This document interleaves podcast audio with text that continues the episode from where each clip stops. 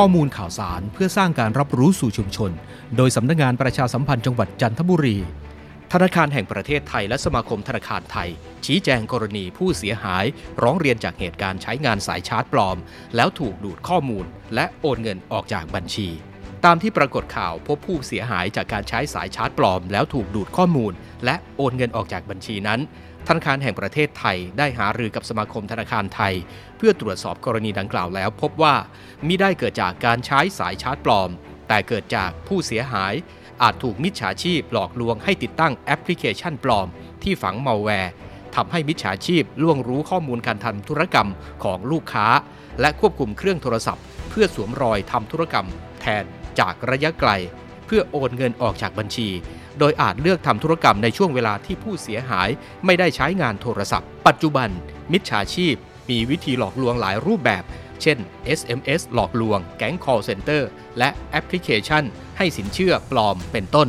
และมีการปรับเปลี่ยนอย่างต่อเนื่อง โดยล่าสุดใช้การหลอกลวงให้ติดตั้งแอปพลิเคชันปลอม ที่ฝังมันแวร์ ซึ่งธนาคารแห่งประเทศไทยได้ดำเนินการ เพื่อป้องกันและแก้ไขปัญหา โดยการออกมาตรการต่างๆ ให้สถาบันการเงินต้องปฏิบัติ และร่วมกับกระทรวงดิจิทัล เพื่อเศรษฐกิจและสังคม สำนักงาน กสทช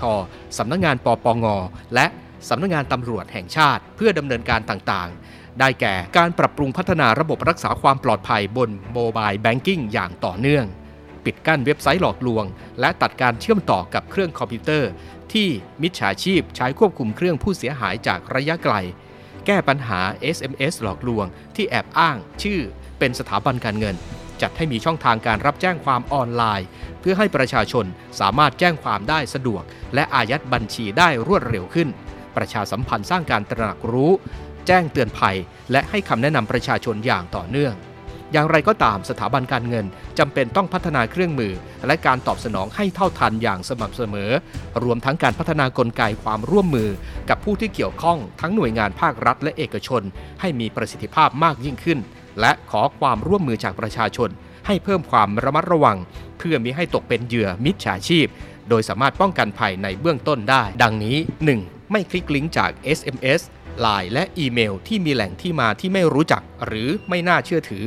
2. ไม่ดาวน์โหลดโปรแกรม นอกเหนือจากแหล่งที่ได้รับการควบคุมและรองรับความปลอดภัยจากผู้พัฒนาระบบปฏิบัติการ เช่น Official Store อาทิ Play Store หรือ App Store เป็นต้น 3. อัปเดตโมบายแบงกิ้งให้เป็นเวอร์ชั่นล่าสุดอยู่เสมอ หรือติดตั้งให้มีการอัปเดตแบบอัตโนมัติ ซึ่งจะมีมาตรการป้องกันการควบคุมเครื่องทางไกล รวมถึงมีการปรับปรุงพัฒนาระบบรักษาความปลอดภัยอย่างสม่ำเสมอ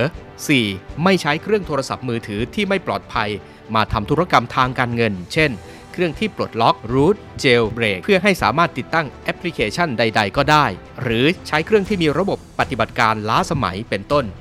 5. ร่วมมือกับหน่วยงานที่เกี่ยวข้องในการให้ข้อมูลที่ถูกต้อง เพื่อให้ติดตามการแก้ไขปัญหาได้อย่างรวดเร็ว หากลูกค้าธนาคารพบธุรกรรมผิดปกติ สามารถติดต่อ call center หรือสาขาของธนาคารที่ลูกค้าใช้งาน พื่อแจ้งตรวจสอบและยืนยันความถูกต้องของธุรกรรมในทันที โดยธนาคารจะดูแลแก้ไขปัญหาที่เกิดขึ้นโดยเร็วที่สุด ทั้งนี้ธนาคารแห่งประเทศไทย ได้เน้นย้ำให้สถาบันการเงิน มีการตรวจดูแลลูกค้าทุกรายอย่างเต็มที่ตามขั้นตอนปฏิบัติที่กำหนด ซึ่งหากได้ตรวจสอบและพิสูจน์ว่าลูกค้า